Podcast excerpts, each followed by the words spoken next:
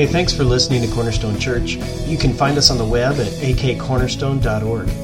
And we want you to know it's our prayer that the Holy Spirit will use this message to either save you through the good news about Jesus Christ, grow you into the likeness of Jesus, or send you to proclaim Jesus in the Spirit's power.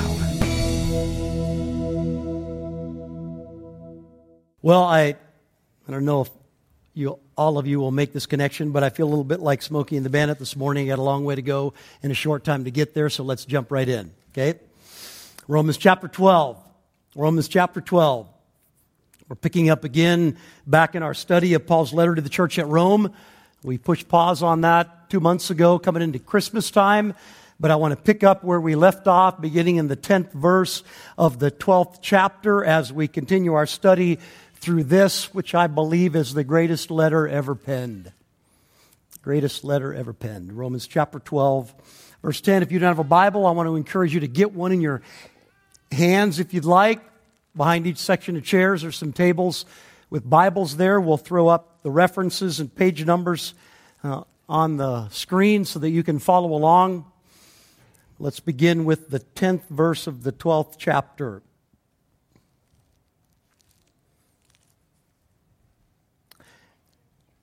Paul writes, Love one another with brotherly affection. Outdo one another in showing honor.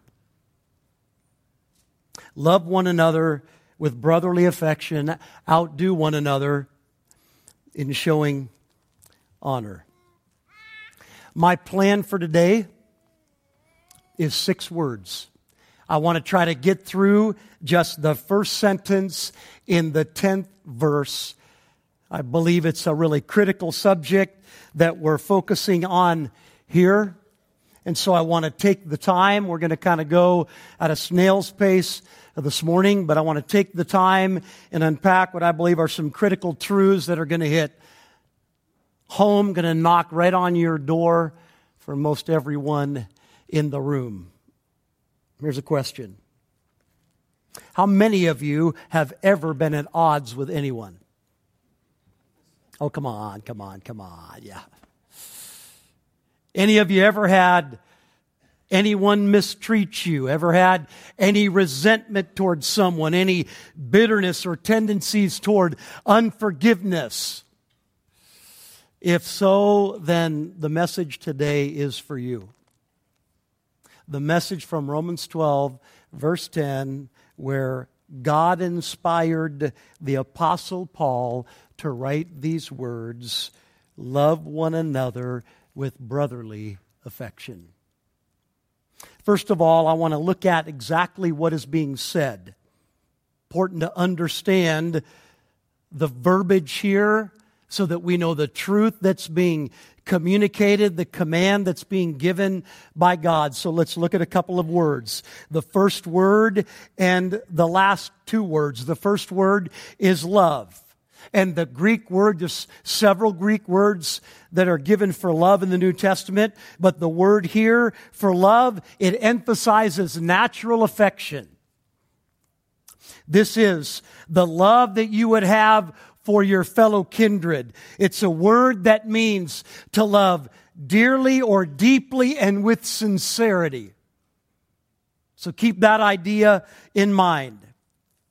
And it's used in cooperation with another word for love that comes in the last two English words in the verse translated as brotherly affection. And the word used for brotherly affection is Philadelphia in the Greek, and it refers to the kind of love that we have for one another in the family unit. Brother and sister kind of love. Father and child, mother and children kind of love. And so what Paul does here, just to clearly picture what the command is, what the instruction is, that Paul is saying that in the church, among the family of God, those who have been saved, that we are to love one another in a way that is like unto or rivals the kind of love that exists within a biological unit, a blood related love. That the love that Christians are to have for each other is to be that deep and that strong. So that's the what. What we're being called to here. And so let me just make a point about that emphasize what is included here so that you can feel the full weight or force of what we're instructed to do. The idea here is that Paul is not just telling us how we're to act toward one another, though that's included, but it goes beyond the action.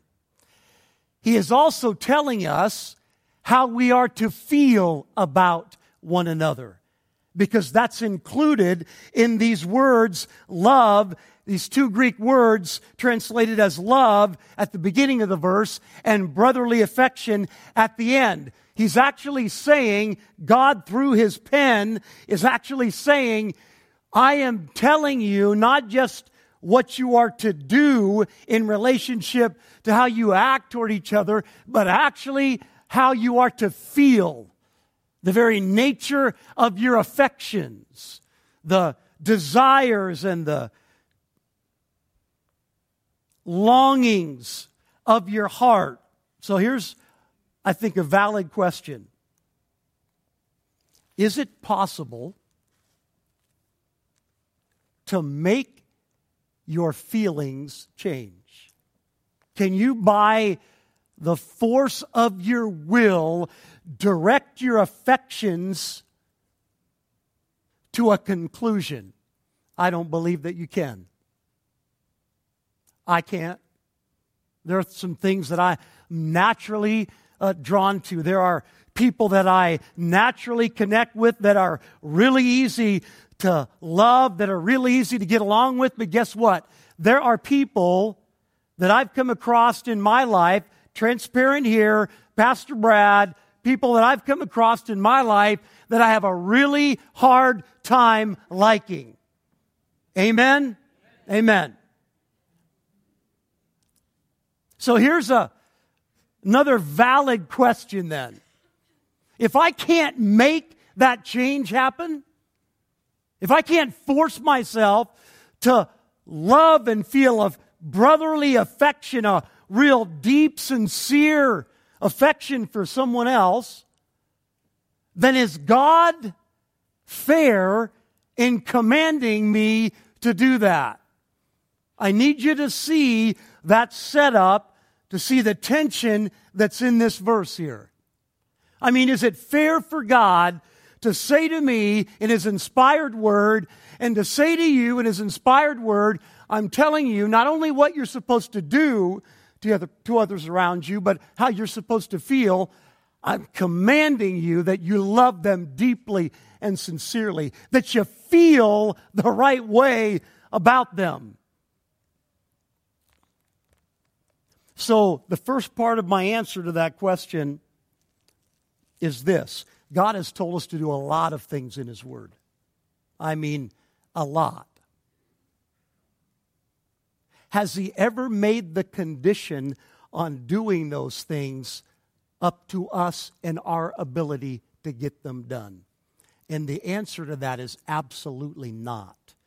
That is never the way God gives a command and says, Now in your own strength and your own power, go out and get it done. Neither is it the way that we are to love one another with brotherly affection, particularly those that we naturally do not like, particularly those that have mistreated us, particularly those that have hurt us and caused our resentment to flare up or our anger or has resulted in bitterness and unforgiveness in our heart. How can I change that? Well, I can't change that.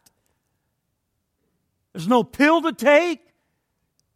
There's no exercise to go through in my own strength that's going to make my feelings and my affections and my desires all of a sudden become what God wants them to be. So keep that tension in view. And what we're going to get to is the answer to the how. But before we get to the how, just quickly, why? Why has God instructed us to love one another with brotherly affection, to have a deep, sincere affection toward those so deep that it is as deep as the affections that naturally come in the biological blood unit. Why is it that God has said that? I'm going to give you a reason, just uh, one reason here quickly. I'll state it and then explain it. Here's the reason so that the truth of Christianity would be on display to the world. The reason God has instructed us to love each other with brotherly love is so that the witness of what is true about Christianity is on display of the world. And what truth am I talking about with Christianity? What is the truth that's to be on display? It's this truth that when you were saved, if you're a believer, when you were saved, something radical, something transformational happened to you in the moment that you were saved. And here's what it was you became a son or a daughter of God.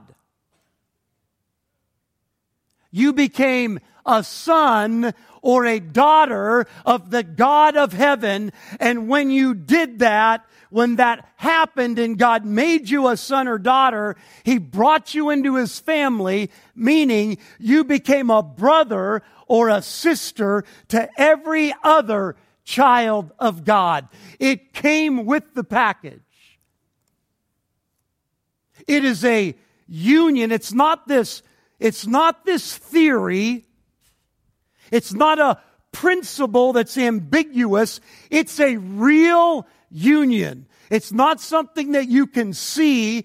It's not something that you can uh, identify with a blood test, but it is something that is so real and so close that it actually goes deeper than and climbs higher than even the blo- biological blood connection that you have because it's going to be a, an eternal connection.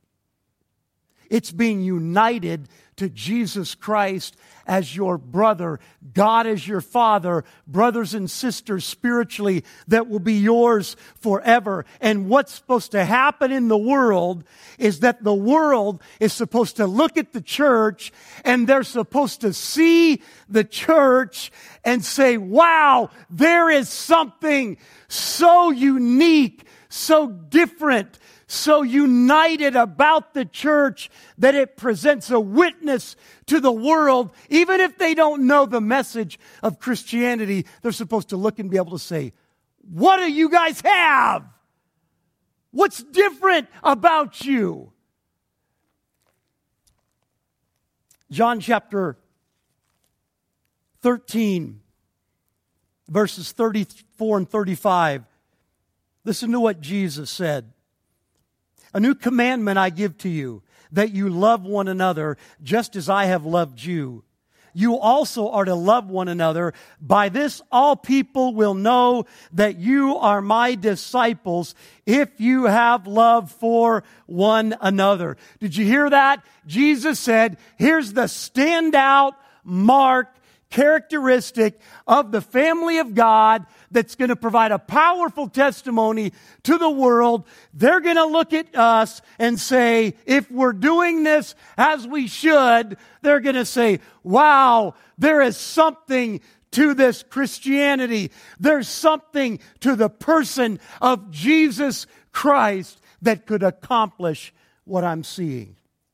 It's the way it's supposed to work. That's why it's important why it's so important that among the family of God, we love each other with brotherly affection. So let's go to the third final section of the message, and here comes the how. How? So the question is those that I am not naturally connected to, those that are hard to love, maybe those that have mistreated me, maybe those that have had, it seems like to me, as their calling in life to cause me pain. I hate to say it, but that happens occasionally in the church. Those that seem to be bent with a vendetta to either slander my character or break up relationships or just to overall cause friction and pain in my life. How am I supposed to love them with brotherly affection when I have a hard time even liking them a little bit? How am I supposed to do that? Well, let's talk about that. I think there's a very good answer to that question. Philippians chapter 2, verse 13. Philippians chapter 2, verse 13. Paul wrote to the church at Philippi in this verse, and he said this For it is God who works in you both to will and to work for his good pleasure. Notice the two things that says about what God is doing in the lives of his sons and his daughters. He works in us to do two things, both to will, there's the desire. That's the longing. That's the feeling right there. And to work for his good pleasure. In other words, to desire what he wants us of us and to get it done, His will for us. It's God who works in us both to work within us the desires, the affections that He wants, and the carrying out of those affections, His will for us. It's God who works in us toward that end.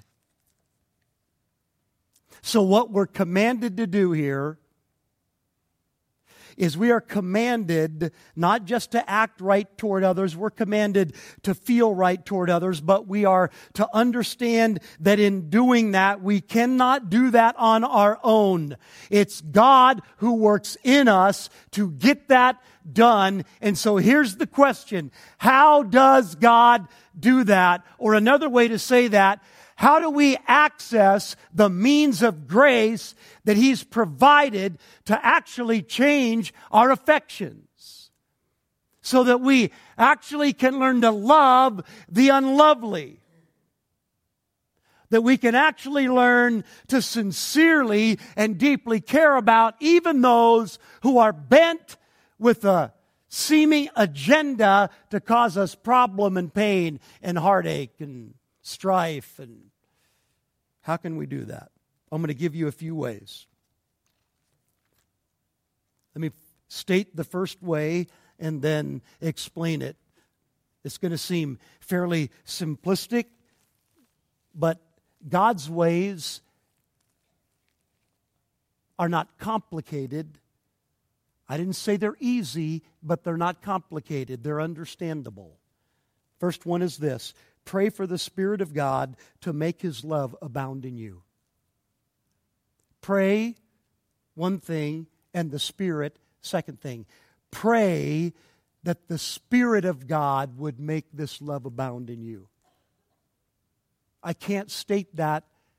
Don't check out until we get to point two here. Listen really carefully you have to understand that you absolutely cannot do it on your own. And so you have to come in hopelessness or not hope, helplessness to God and say, God, I can't do this, but I know that you're the God who works in me both to desire the right and then to do it. So here I am, and I'm saying, please do the work in me that will enable my affections and my desires to change and line up with what you want them to be. That's an act of dependence when you surrender to God and say, I can't get it done. Here I am. I'm before you saying, I desperately need your help in prayer. Please let your spirit do that work within me. Philippians 1 9 and 10. Let me just read these for you quickly. We're kind of getting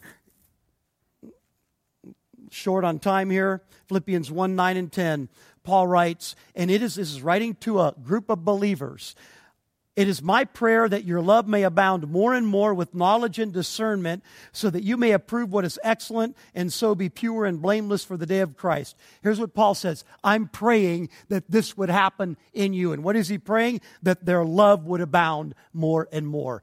Here's what it takes for your love to abound, like God says it's to, to abound, it's going to require prayer it's going to require prayer. Secondly, 1 Thessalonians 3:12, and may the Lord make you increase and abound in love for one another and for all as we do for you. Again, same thing, a prayer here that is being prayed for the Thessalonian church that the Lord would make their love abound. Here is what you're going to need for your affections to change, particularly toward those who are unlovely, that seem bent on causing you problems and pain, you're going to have to take that to the Lord in prayer and say, Oh, Holy Spirit, would you please? I'm helpless here unless you do it. Would you please do this change in me and give me your love that'll conquer my desires or my lack of desire so that my desires become yours. Second way this happens.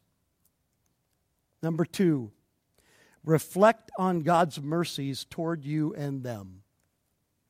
I could give you several things to do, but I'm, I'm just giving you three different things. Here's the second one reflect on God's mercies toward you and toward them. First of all, toward you. Here's what you need to remember. Remember those of you that have been here, Romans chapter 12, verse 2 is really the setup for everything that follows in the rest of the chapter. It talks about our minds being renewed so that our lives are transformed. And the way our minds are renewed is we take the truth of God's word and we put it in our mind through prayer and meditation. And what happens is then we begin to change in our lives because the Spirit of God uses the word of God to change the people of God like the Son of God for the glory of God. God. That's the process. And so here is the truth that will help us to change. And one of those is to remember the mercies of God toward you. If you're a believer, remember who you were before you were saved. Who were you? You were an enemy of God. You were at odds. You were in rebellion. You were under God's wrath. You were under His just judgment. You were guilty and condemned before a holy God. And then here's what God, in His mercy, did for you. It's the story of the first 11 chapters of Romans. He came to you while you were guilty and deserving of His wrath, and He called you to life, and He gave you His very own son's righteousness provided through his death on the cross and his resurrection. So that as you put your faith in Jesus, God looked at you and said, You are as righteous as my perfect holy, eternal Son, Jesus Christ. And now I'm going to act towards you and relate towards you as if you were as perfectly righteous as my son. So instead of condemnation, I am going to give you righteousness and mercy and grace. Remember that. That's what I'm saying. Remember that. In other words, you didn't deserve anything that God gave you. When someone mistreats you, when someone causes pain in your life, you say, well, they don't deserve me to love them in return. Well, you didn't deserve the love of God in any way, shape, or form. And the chasm the infinite distance between the holiness of God and what you deserved is infinite compared to the little bit of difference between you and the one that's mistreating you. And so here's the point you need to remember what God has done for you so that when others mistreat you, you can learn to forgive them as God forgave you unconditionally so that you don't hold a grudge and you don't have bitterness grow up and resentment grow up. You remember that you are a recipient of the grace and mercy of God and then you turn around and extend that grace and mercy to other people even when they don't deserve it. That's the point of grace and mercy. It's undeserved. So you give it freely. So remember who you are. Here's another point under this header reflect upon who they, those that are mistreating you, those that are hard to love, those that are seem to be bent on an agenda to cause you pain, remember who they will become when Christ returns. Now, I want to have some fun with this for a minute. There's a great quote I want to read you from C.S. Lewis, and then I want to give you an illustration. C.S. Lewis, a great Christian author of an earlier uh, decade or two, wrote some just profound things about the Christian life. One of the most quotable uh, Christian authors of history, but is one of my favorite quotes of C.S. Lewis. He's talking here about the reality of who people are beyond the physical, particularly who believers are. He writes, It is a serious thing to live in a society of possible gods and goddesses, to remember that the dullest, most uninteresting person you can talk to may one day be a creature which, if you saw it now, you would be strongly tempted to worship. It is with awe and the circumspection proper to them that we should conduct all of our dealings with one another. There are no ordinary people. You have never talked to a mere mortal. It's true both Christians and non Christians, we're living forever. We're either living forever with God or forever separated from God. We are immortal spiritual beings housed in a physical body. That is the undeniable, prolific truth of Scripture. So there are no ordinary people. You have never talked to a mere mortal. Nations, cultures, arts, civilizations, these are mortal, and their life is to ours as the life of a gnat, but it is to immortals whom we joke with, work with, marry, snub, exploit. And those who are believers, they are immortals who will dwell in everlasting splendor. So here's the point reflect upon who those that you are at odds with will be, the believers that you're at odds with, who they will be in glory. Because here is what it says in the scripture when Christ returns. When Christ returns, you see, we're in a process as Christians of sanctification right now, being changed. Uh, more and more day by day. Though God sees us as perfectly righteous, we still are in this physical world with a mortal body that continually needs to be changed more and more into the character of Jesus. But when Jesus returns, Scripture says, when we see Him, when He returns, as He comes to take us home, we are going to be transformed in a moment, in the twinkling of an eye. Transformed like what? To become like him. He's going to give us some of His glory. And what we're going to become. That's what C.S. Lewis is writing. If we could see it now, if I could see Jason right now as he's going to become here on this earth, I'd be tempted to worship him. It would be so far above what I am. So when you're struggling with someone that's mistreating you, unjustly. Maybe you've done nothing but act in kindness uh, toward them and honoring them, but they seem bent on causing your life problems. Just remember who they're gonna be one day, forever.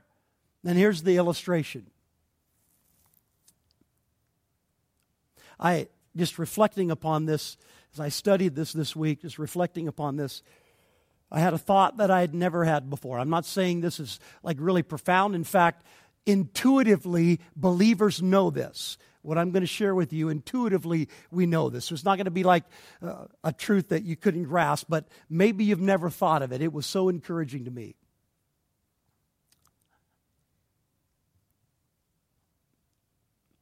When I,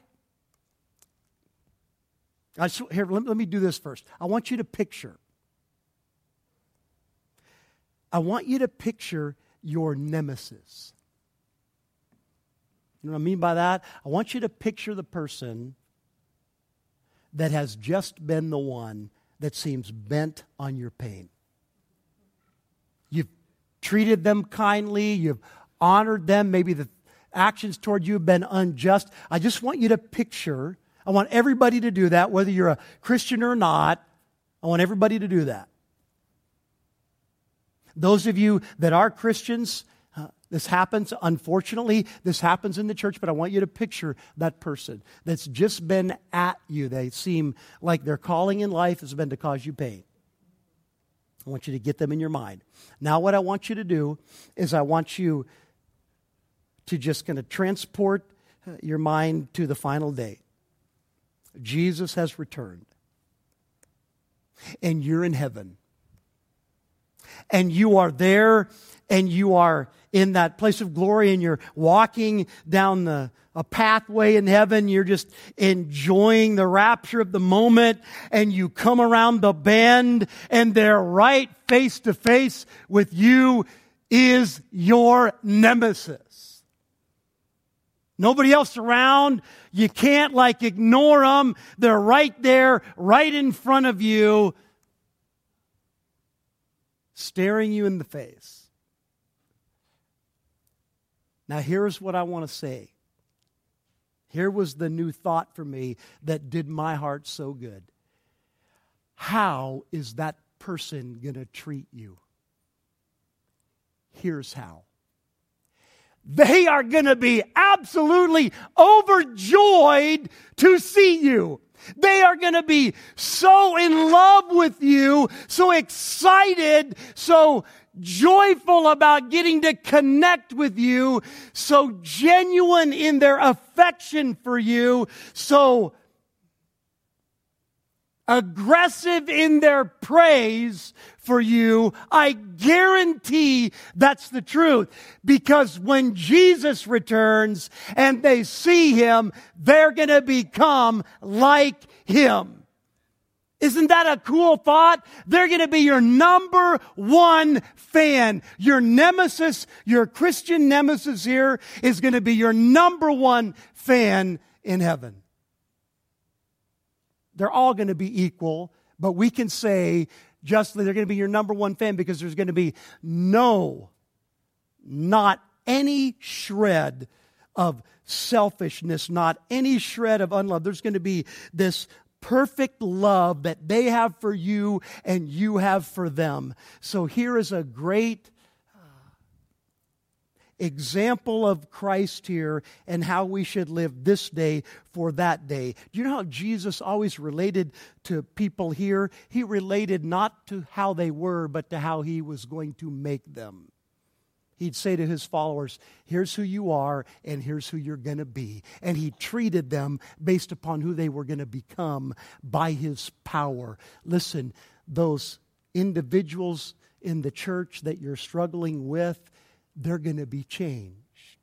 They're going to become like Christ. They're going to share a part of His glory. They're going to have a perfect love. They're going to love you for all of eternity. The frustration and the relational tension you're in right now is just the twinkling of an eye, and it's going to be cured for all of eternity. And they are going to lavish you with praises and they're going to long to be with you and they're going to enjoy sincerely and deeply your company and they're going to do nothing but lift you up instead of put you down. And so what you need to do is reflect upon who they're going to be so that you can learn to have a sincere brotherly affection for them now, even in spite of the friction that they're causing in the moment because it's only a fleeting moment. Compared to eternity, it's just a fleeting moment. A couple more things before I close.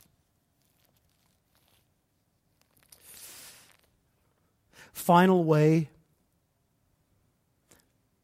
that God changes our affections so that we line up to Scripture and even love those who are unlovely is we need to develop deep relationships with loving believers. Listen to Ephesians 4 15 and 16. Ephesians chapter 4 15 and 16. Rather, Paul is writing to the church here about how they're to relate to each other. Rather, speaking the truth in love, we are to grow up in every way into Him, Jesus Christ who is the head, from whom the whole body, the church, joined and held together by every joint with which it is equipped, when each part is working properly, makes the body grow so that it builds itself up in love. Listen carefully. A couple of statements here. Here's a group of believers that are living in relational community together. They are connected to one another. They are working together. Did you hear that? Each part is doing its job. They are speaking the truth in love to one another, growing in love together. One more verse, Hebrews 10:24. And let us conti- consider how to stir up one another to love and good deeds. Here's what Christians are to do consider how to stir up one another to love and good deeds. So here's the third way that you learn to love and have affection for others, even those that are unlovely. You get into the midst of a community that's connected relationally and you work together and you serve together and you develop relationships together and you speak the truth in love together and you witness together. Guess what that is? That's a life group. That's what was represented up here on the stage. And as you get into those relationships in connection and unity together, working together, speaking the truth and love together, what happens is that you build each other up in love. You stir up the love in one another. That's one of the means of grace that God has given you. So if you say, wow, I'm really having a hard time learning to love the people that are unlovely, let me ask you this. Are you in a life group? Are you in a close connected group of brothers and sisters who are speaking the truth in love, working in love, fellowshipping deeply with one another, on mission together? That's one of the ways that God is going to develop in you the affections that He wants for you. Now, let me close with this. Maybe you're here this morning and you're not a believer. You, I'm, and by the way, if that's you, I am so glad that you're here. I'm so glad that you're here. There's no condemnation, no judgment of you whatsoever. I was you once. I just was. Until God got a hold of me, that's where I was. Every believer in here was there. So here's what has to happen if your affections are going to change the way God wants them to change, there's something that has to happen for that to take place. You have to get saved. You have to come to the recognition that Jesus Christ is the Son of the living God who came from heaven to earth for the purpose of going to the cross, taking your sin, paying its penalty, and rising again to defeat hell and death and offering to you eternal life if you will put your trust in Him. And when you do put your trust in Him, it's not just something that you say. It's not just uh, a decision that takes place that is inconsequential. When you put your trust in Jesus, here's what the Bible says. You become a brand new creation by the work of God. And in fact, though you won't notice this or sense it, the reason you get to the point of even making that decision is because the Spirit of God draws you to that place. He helps you to see what you need to see. He helps you to have faith in Jesus by showing you who Jesus is so that you can put your trust in Him and become a brand new creation. That's the first thing that has to happen before the internal desires and affections can change. Once that happens, then you have the means of accessing the very grace of God day to day that'll change you from one degree to another more and more into the likeness of Jesus. But until that happens, there is no change because what you have is a heart of stone toward God. And what has to happen is you have to be given a brand new existence, a brand new life, a brand new heart that God gives to you at salvation so that now you begin to love the things that He loves. You can't love the things that He loves until He makes you alive spiritually. And so the way that happens is you put your faith in Jesus Christ. Romans chapter 10, just one verse in closing. Romans chapter 10. Verses 9 and 10 says, If you confess with your mouth that Jesus is Lord and believe in your heart that God raised him from the dead, you will be saved. For with the heart one believes and is justified, and with the mouth one confesses and is saved. For the scripture says, Everyone who believes in him, in Jesus, will not be put to shame. Verse 13 For everyone who calls on the name of the Lord will be saved. That's the promise of God. You put your faith in the person of Jesus Christ. He, as God's very Son, come from heaven to earth to live a perfect life, to take your sin, to pay its penalty on the cross, to rise from the dead, so that he could offer you his righteousness before God as you put your faith in him. That's the first step.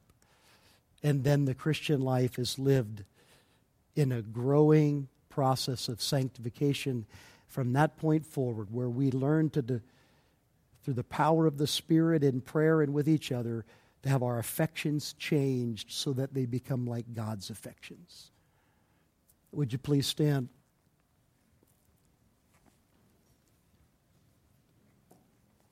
Let's pray, Father.